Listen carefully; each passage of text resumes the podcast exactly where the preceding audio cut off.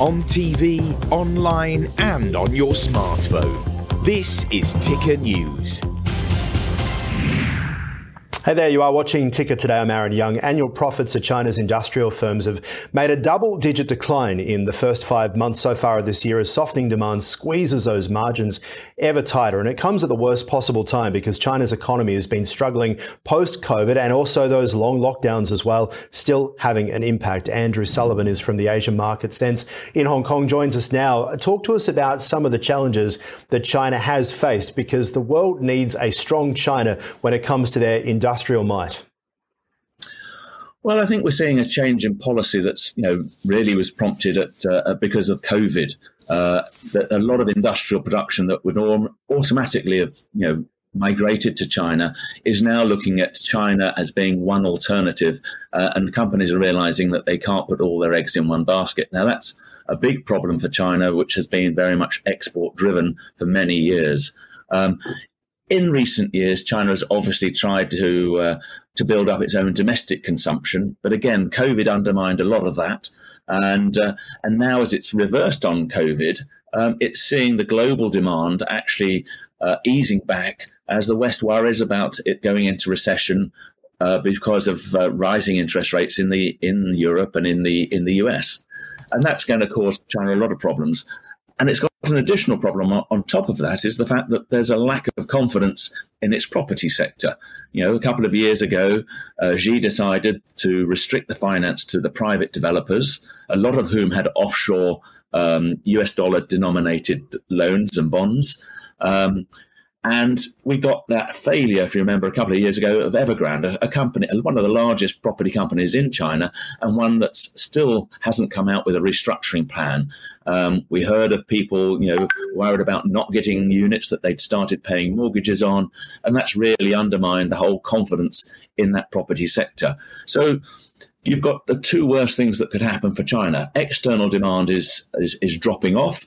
Um, you've got external companies that would have historically put their manufacturing to China, looking at going elsewhere, and a lot of that's in other Asian company, countries like India, Indonesia, Vietnam, and others. Yeah, exactly. And the so they've kind of got the double issue, haven't they? They've got the situation where the demand's dropping off, but also because they've been somewhat unreliable the past few years, uh, these partners have been looking to other places to get that manufacturing happening.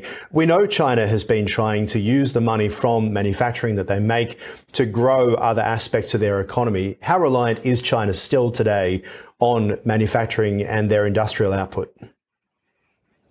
I still think it's a very large part of what they're looking to do. They do want to move up. I mean, you've seen a lot of their industry move up the tech ladder.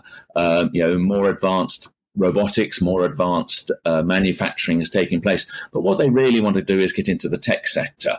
Um, now, that has, you know, eyed the the US because they've seen a lot of their technology being adopted in China, but not just for manufacturing, but also for military use. Uh, and and uh, you know. Uh, not under, it's understandable, therefore, that America has decided it's not going to allow that to happen. It's not going to allow China to use its technology against the US. Uh, and so we've seen this uh, curtailment and restrictions and sanctions on a lot of high level tech and chip technology going into China to try and slow that advance down. Uh, and that's going to be a problem for China. So mm. again, it's, it's, a, it's another double whammy for them. And obviously, it's too big to fail. Uh, so the Chinese government has to do something, and there will be an expectation from the people of China that there is more support for these companies as well. Well, yes. I mean, it was interesting. We've just had the the Davos of the summer Davos taking place, and uh, at the opening speech, Li Qiang uh, didn't actually mention stimulus. And I think a lot of people have been waiting to see what stimulus there will be. We've seen the PBOC cut rates slightly.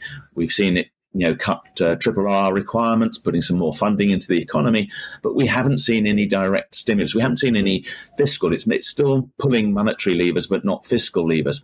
And this is because basically the party doesn't believe in giving handouts, and it didn't give any handouts all the way through COVID. So it's reluctant to do that. So the key thing really is how are they going to regain confidence into the property sector? Uh, and that's still a problem because the local authorities are in debt, the property developers are in debt, um, and there is a surplus in many places. Uh, certainly in the second, third, maybe the third and fourth tier cities of, of property, and it's just not selling. So there, there does really need to be uh, a, a rethink of how they approach this. Such an interesting point. All right, we'll leave it there for now. Andrew Sullivan from Asian Market Sense in Hong Kong. Thank you so much for joining us here on Ticker today. You're welcome. And that is the program for now. For more, you can head at any time to tickernews.co for more news, breaking news, and of course, information about business and tech. I'm Aaron Young. I'll see you right after this.